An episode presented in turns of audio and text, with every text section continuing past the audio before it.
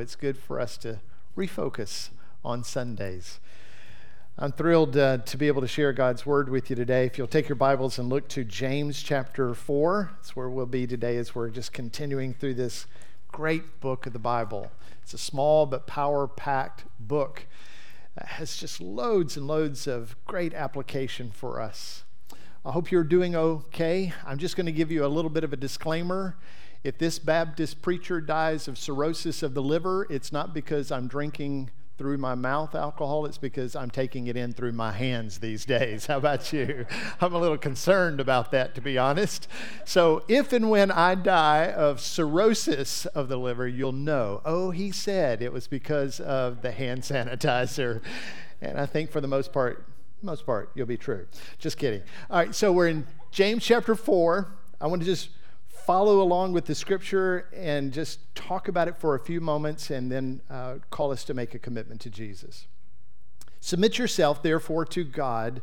Resist the devil, and he will flee from you. Let's just time out for a moment and just remember where we are in the text because when you see, therefore, you know, it's a continuous thought. James has this amazing ability to just build point upon point upon point, argument upon argument.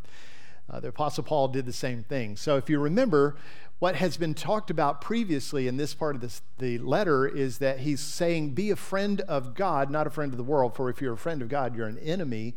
A friend of the world, then you're an enemy of God, and God is your enemy. So he's really making a definitive statement about making sure that you and I are friends of God, not friends of the world. So because we are friends of God, therefore we ought to submit ourselves to God. And that means we resist the devil and he will flee from us. Look what it says in verse 8 draw near to God and he will draw near to you. Cleanse your hands, you sinners, and purify your hearts, you double minded. And then verse 9 be wretched and mourn and weep. Let your laughter be turned to mourning and your joy to gloom. Humble yourself, therefore, or before the Lord, and he will exalt you. Now let's pause and pray. Uh, Father, you have given us the Holy Spirit as our teacher, and we ask that as we're listening, that we would be sensitive in our ears and our heart. Our thoughts would be engaged on you, and your word, which is true and right and eternal, would make a great impact on our living. Help us, Lord, to receive what you have for us today and walk in it to the glory of Jesus, I pray. Amen. All right, when I was thinking about how to frame this message up in this particular passage is probably well known to some of you, I just decided not to be try to be too creative with it and just follow four questions. It's a good way for us to think about any passage basically. To whom is the message written? And what is the passage about? What is the message that is being shared? What is our response? What does God require of us as we read through it? And then what's the res- result of responding to that? That's a good way for us to just think through Scripture as we're reading through it. And I'd just like to take a few minutes to address each of those along the way and just respond uh, what I think is the biblical approach to this. In its entirety, the book of James is a series of tests, isn't it? It's a test of authenticity of faith and maybe the test actually proves the insufficiency of one's claim to faith, but James is throwing it out there and just saying, What about this? What about this? What about this? And the results, the answers that we're giving ourselves and to the truth of the Holy Spirit is either a pass or a fail. Does, does our life measure up to the claim of our faith? If we're in relationship with God, is it evident or if we're claiming to be in relationship God, but that's not true, the evidence will be proven in our life. So he's challenging people who might be attached in some way to the church or attached some way to the claim of Christianity, but not really pursuing Christ, not really being submissive to him. And he's pointing that out. And for those of us who have a genuine claim, an authentic claim of Christianity, he's reminding us that that ought to be expressed in our life, that it ought to be genuine in a way that other people are seeing that, such that they would ask us about the hope of Christ that is within us. So, yeah, we ought to be sharing Christ, but people ought to be asking because we live at such a level of peace and, and grace and truth that people ask us of that hope that is in us. So, to the unsaved, James is calling out to them to be saved. That's the, the message of Christ throughout the New Testament and even throughout the age of the church to come to genuine salvation in Jesus Christ. And to the saved, he's saying, let the authenticity of your faith be evident in your words and in your actions and your purposes. And so he's just walking through this verse by verse as he's coming test to test. So, to whom is the message written? That's a all important question when we're coming to the scripture. And James answers this for us in verse 8. He says in verse 8, Cleanse your hands, you sinners, and purify your hearts, you double minded. So, sinners and double minded, those are not terms that he uses for people who are genuine in their faith. In every situation in Scripture, the sinner is identifying somebody who remains in their sin. By the way, we are all born into sin. It's the Adamic sin that just keeps passing from generation to generation. I hate it, but it's true. I pass that along to my sons. They were born into sin, and they have been perpetual sinners, just like their daddy, just like his daddy, and all the way back to, to Adam. So we are born sinners, but Christ has come to rescue us from sin, to rescue us from the judgment of God against our sin, and to give us newness of life. He has come to give us a new spirit. So when he says, Cleanse your hands, you sinners, and purify your hearts, you double minded, he's not talking about people who are genuinely saved. He doesn't call you a sinner, he calls you a saint. Uh, look at the people around you. And those who are genuine in their faith, you're looking at saints. You've always wanted to see one. There they are saints of God. You are a saint if your faith is given to Christ Jesus. And I'll tell you why you're a saint by the declaration of Christ, not by your earning. By the declaration of Christ, He has removed your sin and died with it on the cross so that you don't have to carry it anymore. And He has imputed into you, He has placed into you righteousness and declares you to be righteous before a holy God. Isn't that amazing? That's the wonder of the gospel of Jesus Christ. What a great transformation happens. When our faith is given to Him, uh, that transaction takes place. But was still asking, now, who is it written to? We know that it's directed towards sinners, people who are not yet given to Christ, at least this section is. There are many, many sections in, this, in the letter that are directed to the saints of God. But in this particular case, verse 7 through 10 of chapter 4 is directed to, to uh, sinners. But now, if you go to the very first verse, of the letter, he gives this greeting. It's a, hey, y'all, how you doing? kind of part of the letter. And he says, James, a servant of God and of the Lord Jesus Christ, to the 12 tribes in the dispersion. Now, this is the big hint, right? Because 12 tribes is a title, it's an identifier for the Jewish people who God had placed uh, among the patriarchs. God had given them 12 leaders and from those 12 leaders comes 12 tribes, and the land was dispersed. The promised land was dispersed among the tribes there. And so when you see 12 tribes, the identification of that is the Jewish people who are in the dispersion. Of course, the dispersion has taken place because they are scattered throughout the region because of persecution, and the persecution was intense.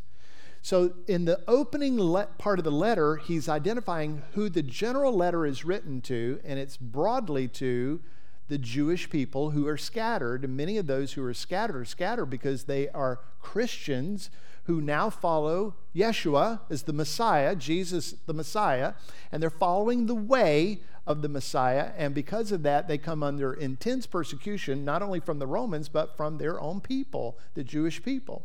And so he's telling them, I'm a servant of God, the Lord Jesus Christ. He is a friend of, of God. And he's writing to the Jewish people who are scattered abroad. And he says, Hello, hey. Now, specifically throughout the text, he's going to oftentimes refer to them as brothers.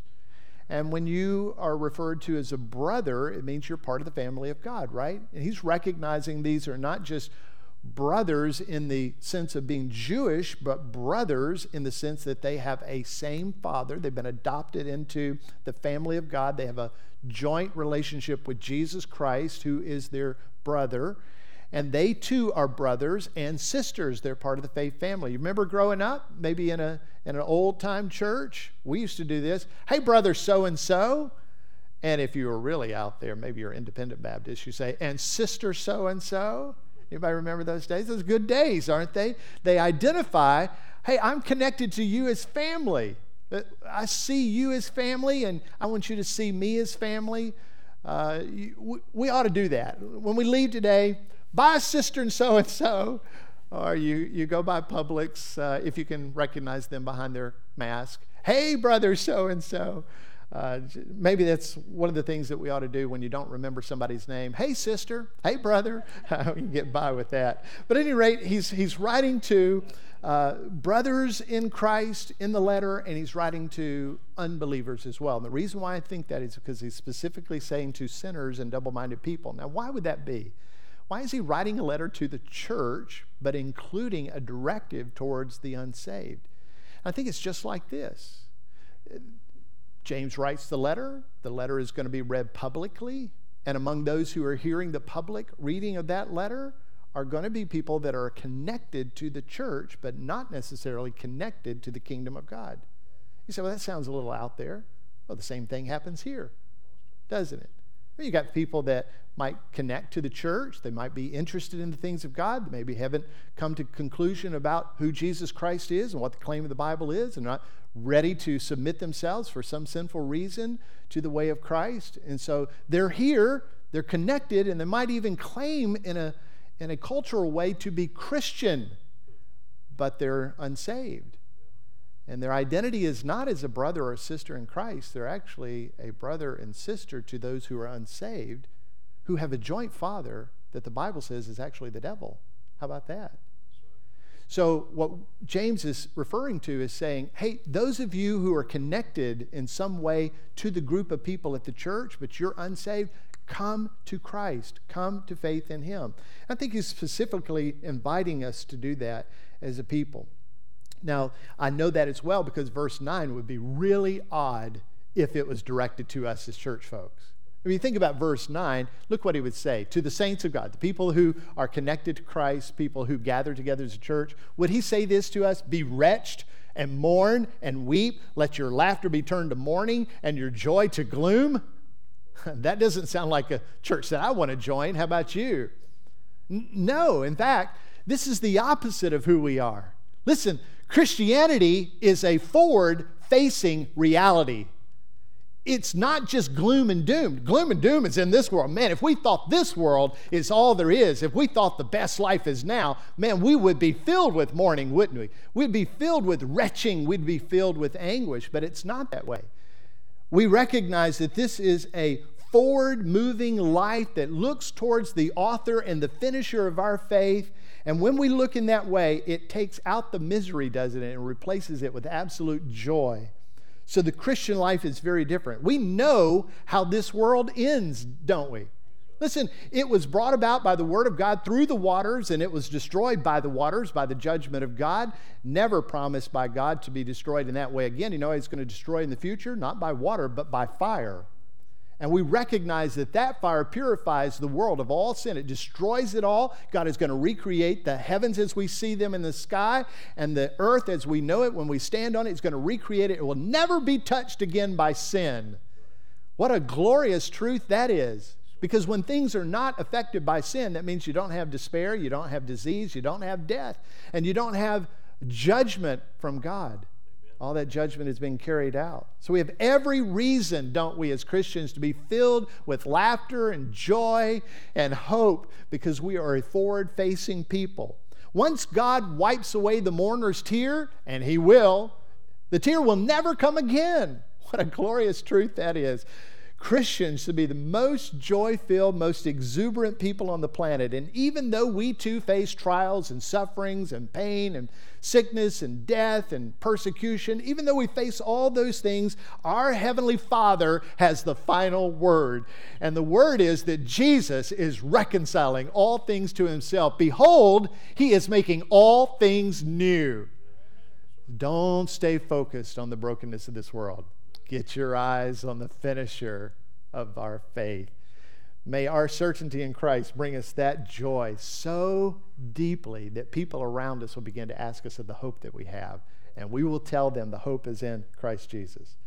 Now, people who are unbelievers, those who remain in their sin, they do have every reason to have all those emotions that we just talked about. They have reason to be wretched, have a reason to be not laughing, but have mourning. There's a reason why they have gloom rather than joy filled days because they're under the judgment of God. That's what Jesus said in John chapter 3 the judgment of God is already upon them. And they feel the weightedness of that and the heaviness of that. I know I did even as a little boy, I recognized sin and I recognized the distance that I had placed uh, in my life between God and me. So the message, the message is to people in this particular part of the passage who are not yet connected to Christ. They may have a claim, they may have a connection to church or to Christianity in some way or to religion, but they are not yet submitted to Christ. All right, so what is the message? That's a pretty important part of this equation as well. Of course, this whole letter has been about testing, as I mentioned to you, and we're nearing the completion of those tests. But each of those tests are calling for a recognition of truth. Here, the people are thinking and have wisdom that is not of heaven, it's actually earthly, as we read last week. It's unspiritual and demoniacal, meaning that it is empowered by the realm of demons. It comes from the lies, the father of lies. That's the way the world thinks. That's the way I thought prior to coming to Christ and having a mind of Christ had been given to me by His grace. And the same way for you. As the evidence is clear, they are friends of the world, and because they are friends of the world, the Bible says they are enemies of God, and God is their enemy. They claim to have a relationship with God, no doubt, and they tell others about their connection to Christ, but their relationship is not holy and their claim is not bona fide. So James is just drawing them to conclusion. Fortunately, there is a message of hope, and this is the message that James wants to get out there. It's a, it's a message of hope that even though there is all that sin and rebellion in their life, God gives more grace. Now, you don't have to be a Greek scholar to recognize the Greek New Testament word megas. You, you instantly know what that word means, don't you? And so what he's saying is that God gives mega grace. Sure, he opposes the proud, but gives grace to the humble. And I think this is the message that, that James is pointing to.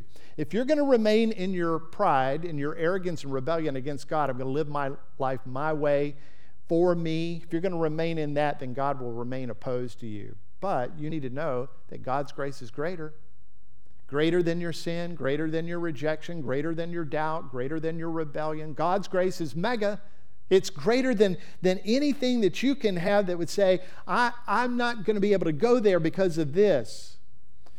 So, this opposition that God has to the prideful, eh, he talked about that, didn't he, in the Sermon on the Mount in Matthew chapter 5?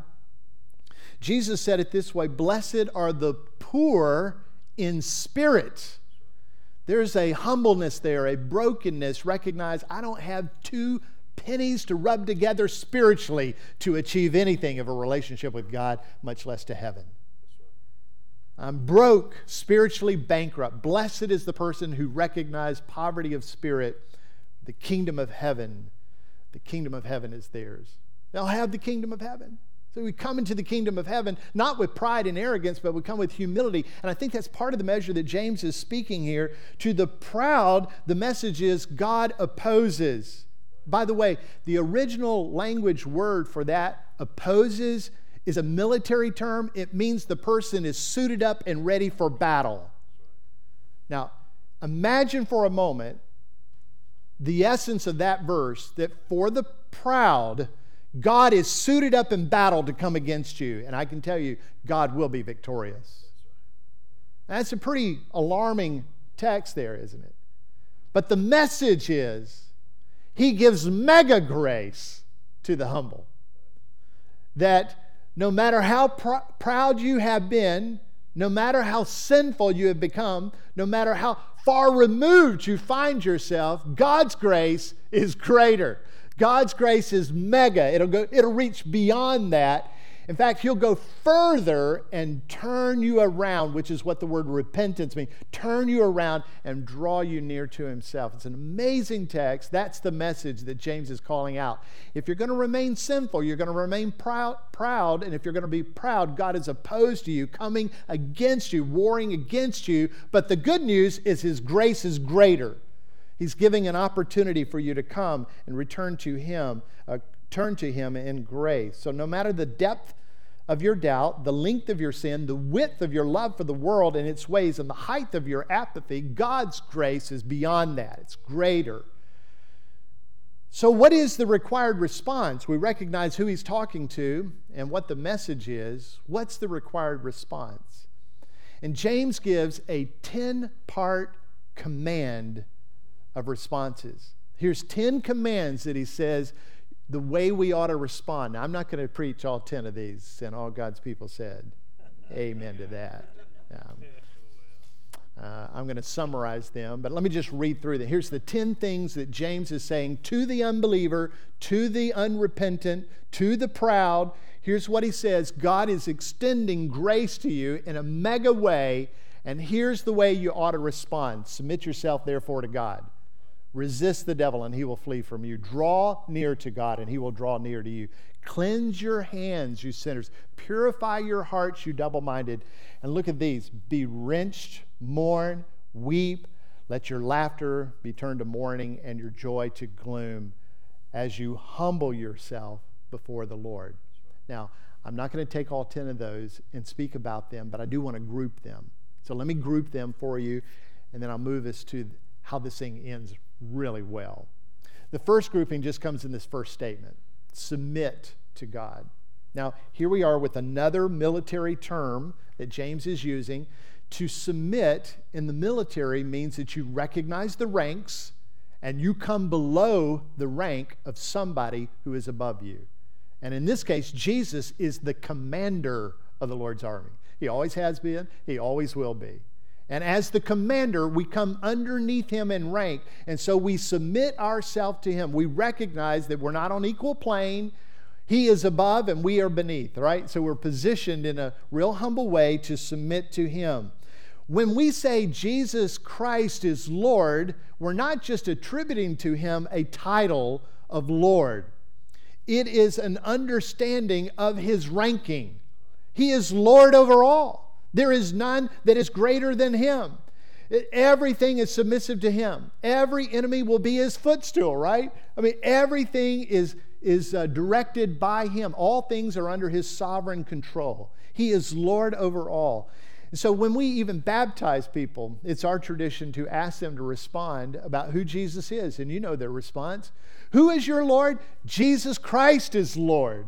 And then what happens? We immerse them down into the water. It's a sign of immersing them into Christ. They've already done that by faith, but they are declaring, I no longer live, I die to self that I might be resurrected in Jesus Christ and thereby walk forever different. Why? Because Jesus is Lord.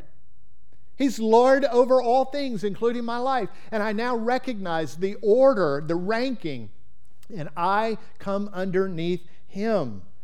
So, coming to faith is to come to submission to Christ. And when we do that, my goodness, it is transforming. Whereas we were once enemies of God, slaves to sin, unrepentant, now in Christ we're grateful.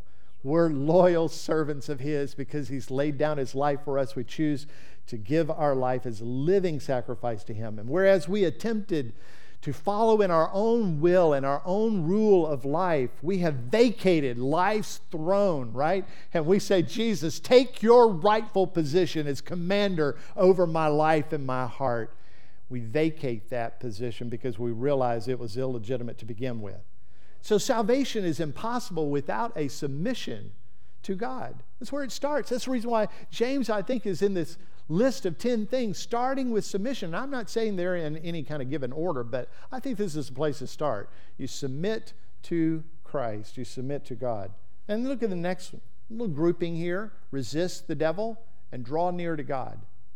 You can group those together. I think those are meant to be read together. We're going to resist the devil, and here's a, here's a statement He will flee from us as we do that. And we draw near to God, and He will draw near to us as we do that. And I think as those are linked together, we recognize this is, this is not passive, this is very active. This isn't just happening to us, we're engaging in it.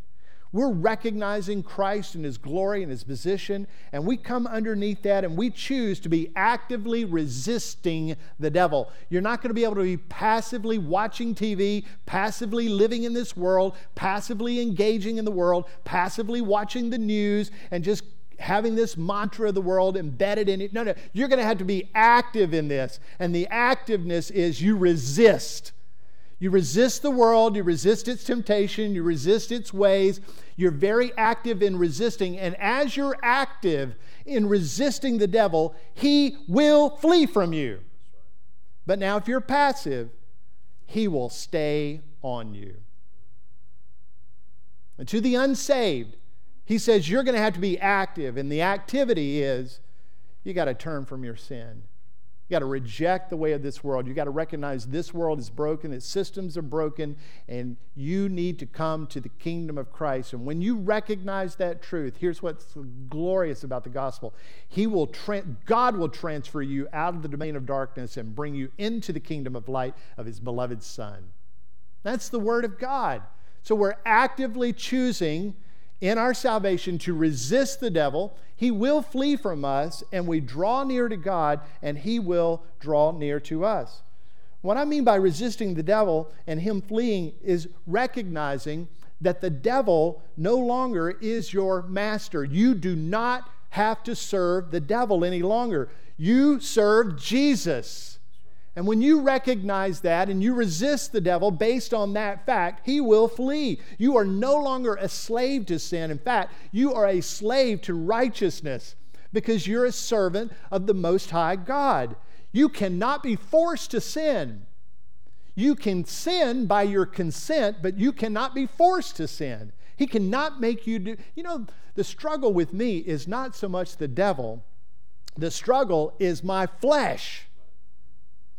I don't need the devil to bring me stuff. My flesh comes power packed with a love for sin. I'm grateful to God that He has given me a spirit that dwells within that can overcome my nasty flesh. How about you? We can resist the devil and he will flee from us, and we can draw near to God and he will draw near to us. What I've come to find out the more focused I am on drawing near to God, the less focused I have to be on the sin in my life. Just draw near to God, and He will draw near to us. It's an active movement of God in our lives.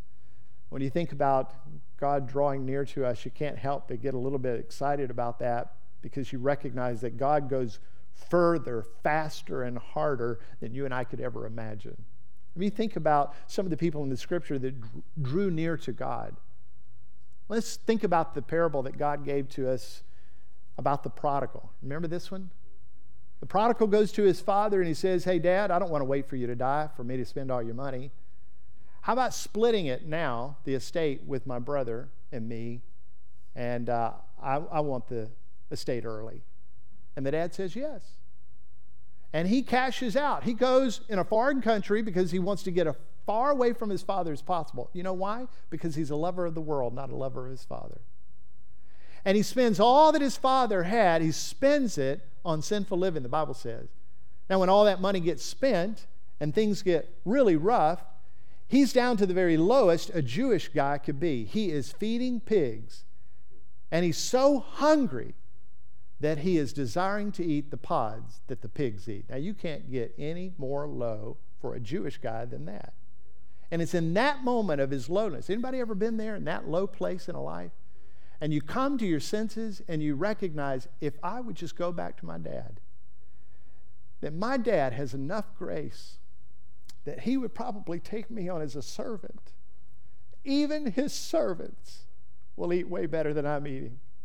What he didn't know is his dad is a mega grace giver.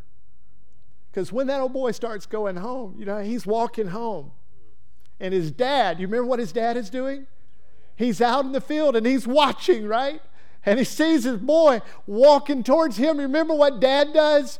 He takes off running and he embraces him and he calls for the robe to come back and be put on his son and he takes off the ring and he puts it on his son and he welcomes him and he has a big party for him. You know why? Because God is a mega grace God. You walk towards him and he'll run to you. That's the kind of God we serve. That's the kind of God that's calling out to you who are saved. Uh, there's a woman, a Samaritan woman, who came to the well in midday. It meant that she didn't want the ridicule of all the people in the community. They would come in the early morning. I drove into work today to the office. It was 66 degrees outside. And I was thinking, oh, Lord, thank you. Then he reminded me that it's going to be 30 degrees hotter this afternoon. But at any rate, she would go in the 95 degree weather to get water because she didn't want the ridicule of the people around her because of the life that she had been living what Jesus does? He asks her for some water. Now, catch this. She's going to draw just a little bit. She's going to draw near to him. She's going to give him a cup of water. You remember what he does?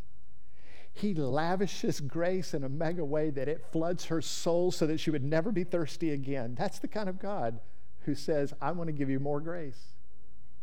You remember the song you sung as a little boy or little girl? Zacchaeus was a wee little man. Now, I'm not saying that that song is altogether biblical, but it gives us a synopsis of the passage. Here's what Zacchaeus does Zacchaeus wants to see Jesus. And he's going to position himself so that he can glance at him when he walks by. But because he made a move towards Christ, Christ is making a move to him. Remember, he comes to where Zacchaeus is and he says, Hey, Zacchaeus, uh-uh, you're not going to just see me from a distance. You and I are going to have dinner at your house. We're going to sit across the table from one another and we're going to carry on conversation. That's the kind of God who has a mega grace. So draw near to him, and he will draw near to you. He'll do it more than you could ever imagine. Don't hold back. Take a step to Jesus today. See how far he'll move towards you. And then he says, Be clean. Your hands, your hands are dirty. They represent everything that is sinfully done on the external. And your heart your heart is filthy. It's double minded. It represents every inclination of sin that you have. So, externally and internally, he says, be clean. Now, the issue is you're not going to be able to do that on your own. He's not saying to the lost people, those who have rejected him, those who are filled with pride, get your act together. He is not saying that. But what he is saying is, submit your life to me. And as you submit your life to me, I'll clean your hands. I'll clean your heart. I'll give you a new heart.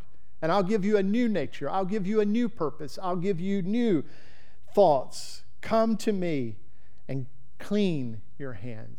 Let me show you what, what God is doing in 1 John chapter 3. By the way, if you can remember this, you ought to read John, the Gospel of John, chapter 3, and you ought to read 1 John, chapter 3. Those are good passages to read at a same sitting. Here's what 1 John chapter 3 says Whoever makes a practice of sinning is of the devil. Now, you know why I'm going to put it in James's terminology here. Whoever is a friend of the world is going to practice sinning because you've embraced the world. You're a friend of the world. And because you're affectionate towards the things of the world, you're going to practice the things of the world. James uses a little bit different terminology. He's saying, whoever practices uh, makes a practice of sinning is of the devil, for the devil has been sinning from the beginning. So, what is this? Is he saying that we're never going to sin? No, that's not what he's saying. He's saying you haven't made a practice of sinning. Uh, I'm just going to be confessional for a moment. Your pastor sins. And when I sin, the Holy Spirit says, uh uh-uh, uh, that's not who you are. That's not who you are in Christ. You're not a sinner anymore, you're a saint. Why are you acting like a sinner? Why are you going back to what Christ has set you free from? Why don't you press towards what the Spirit has done new in you? Why don't you press towards the name? Anybody else having that conversation? Yeah, that's that's evidence of a life that is not given to the practice of sinning. Doesn't mean that you not sinned, it means that you choose to not make a practice of sinning. Because the people who practice sinning, they're of the devil. The devil's been doing it from the beginning and wants his followers to do it.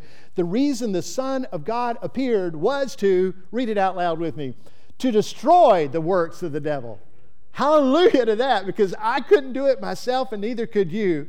So the reason why God sent his son Jesus to earth was to destroy all that sin in your life and my life, to destroy the work of the devil, to free us from it, to rescue us from it. And what a rescue it is. Look what he says in verse 9 No one born of God makes a practice of sinning, for God's seed abides in him, and he cannot keep on sinning because he has been born of God. What a transaction. You've been born of God makes you a friend of God. It makes you a daughter of God. Makes you a son of God. It makes you a brother and sister of Jesus Christ. It makes the people who are in faith around you brothers and sisters with you, and you are born of God. Life is transformed. By this it is evident who are the children of God and who are the children of the devil. Whoever does not practice righteousness is not of God, nor is the one who does not love his brother. Isn't that the same thing that James has been saying all along? It's a test. Who does your life prove that you love? You either love the world or you love God. You can't love both of them. That would be double minded. That would be remaining in your sin. So he's saying, make the choice. Choose Jesus. Be clean. Now, the cleansing isn't based on you, the cleansing is based on Christ. And First John continues, this is the first chapter. If we confess our sins, he is faithful and just to cleanse us, right? He's faithful and just to forgive us and cleanse us from all unrighteousness. What a great work of Christ he has done. Now, you get to that latter part, which is the last five commands. I'm just grouping them all into one because I think these are the proper attitudes the first is a movement, it's a recognition, and then it's a movement. And now we're getting into the proper attitudes. And he says you ought to be vexed, you ought to be wrenched, you ought to be sort of twisted up about this. Recognize that this is not the way that God has desired you to live your life. You ought to mourn what? Mourn your sin. Weep over your sin. Weep over the brokenness in your life, primarily the brokenness that you have with God that you and God are not one. Let your laughter be turned to mourning and your joy to gloom. You thought things were good, but when you put it on an eternal scope, it's not good. Eternity, distant from God, under God's wrath and justice that will prevail, is not good if you have sin in your life. So he's saying you ought not be laughing right now. You ought not be filled with joy right now. Instead, you ought to be mourning your sin and living your life with gloom under the heaviness of the judgment of God that rests upon everybody who is yet to be given in faith to Christ. And so here's the final thing that he says humble yourself, get low. That's the way we enter into the kingdom of God, to humble ourselves. You know, if you're, if you're going to stay on the proud boulevard, that'll lead you all the way to hell. But the holy avenue is the humble avenue. And that'll lead you to the Lord Jesus Himself. So get on that humble, grand avenue of humility, and you'll find Jesus Christ. And the result is absolutely wondrous. What's the result of responding well, going through all of this? God will exalt you. Hey, if you've been trying to crawl and climb your way to God, you're weary, you're tired. Jesus says, Take my yoke upon you. It's easy and light. Come to Him. Come to Christ the Savior. Respond well. He will exalt you. What does that mean that God will exalt those who are coming to faith? Number one, it means that He'll exalt you to a chosen position of the Most High God, the Son, not to the Most High God, to a son or daughter of the Most High God. Sometimes I just have to remind people in prayer as I'm praying with them, they're going through a really difficult situation, and I might pray something like this aloud with them. Now, Father, my brother, my sister right here is so struggled. This is such heavy news. I just want to pause and thank you that they are a daughter or a son of the Most High God, and that changes everything in this scenario. God will exalt you to a position of being in his family. You'll be a co heir with Christ Jesus. You know, God is giving to his son, his beloved son, everything in the universe. And Jesus, in turn, shares everything in the universe with us. Can you imagine that? That God is making us, through Christ Jesus, joint heirs with him. What a glorious exaltation that is. And we're exalted from a humble place and being seated now with Christ in the heavenly places. We're lifted out of sin, declared to be righteous before the Heavenly Father. We're given a heavenly mission and a message that makes life eternally significant. I mean, you talk about exaltation, there it is. Your relationship today, your relationship in the future, your position now, your position in the future, your mission today, and your mission in the future, it's all exalted. Blessed be the Lord. So I just ask, would you respond well? two different groups of people. The majority of this message is written to those who are lost. You remain in your sin, you remain in your rebellion, and God is saying, submit to Him. Come to Him. Come humble. You draw near to Him, and He is drawing near to you. If you're in this room, I want to invite you to do so. You're connected in some way. Here you are. I'm grateful for that. But now's the time for you to be saved. Not just connected to a church, but now's the time for you to be in the kingdom of God by faith. Trust God who sent his son Jesus. If you're here today and you are wanting to make that decision in faith, then I'm going to invite you in just a moment. We're going to sing a final song. I'm going to invite you to step forward and tell somebody. There'll be a couple of guys standing down front. There'll be more ready if there's uh, more than two people that will come forward. And you just say to them, I'm trusting Jesus today. I'm trusting him for a new life, for eternal life, and I'm submitting myself to him. I'm surrendering to him. It's the words of Christ take up your cross and follow after him as you deny yourself. Turn to Christ today. And watch, see how he will exalt you. Draw near to him. And then to the rest of us, what Christ has rescued us from, we ought not circle back to what he has saved us from. We ought not embrace and love, we ought to resist that of the world.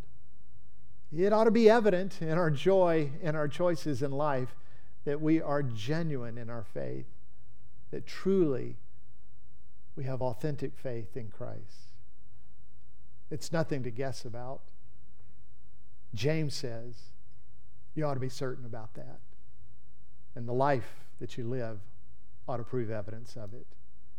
Oh, Father, as we have looked at your passage and tried to reflect on it in a meaningful way, with your Spirit's help, you're calling us to make decisions, some unto salvation, others unto a reality of who they are as a son or daughter of you, the Most High God. And I pray that you're pouring grace, mega grace, in such a way that our lives would be transformed. To the glory of God, I pray, Lord. To the glory of Jesus, I pray this in his holy and righteous name.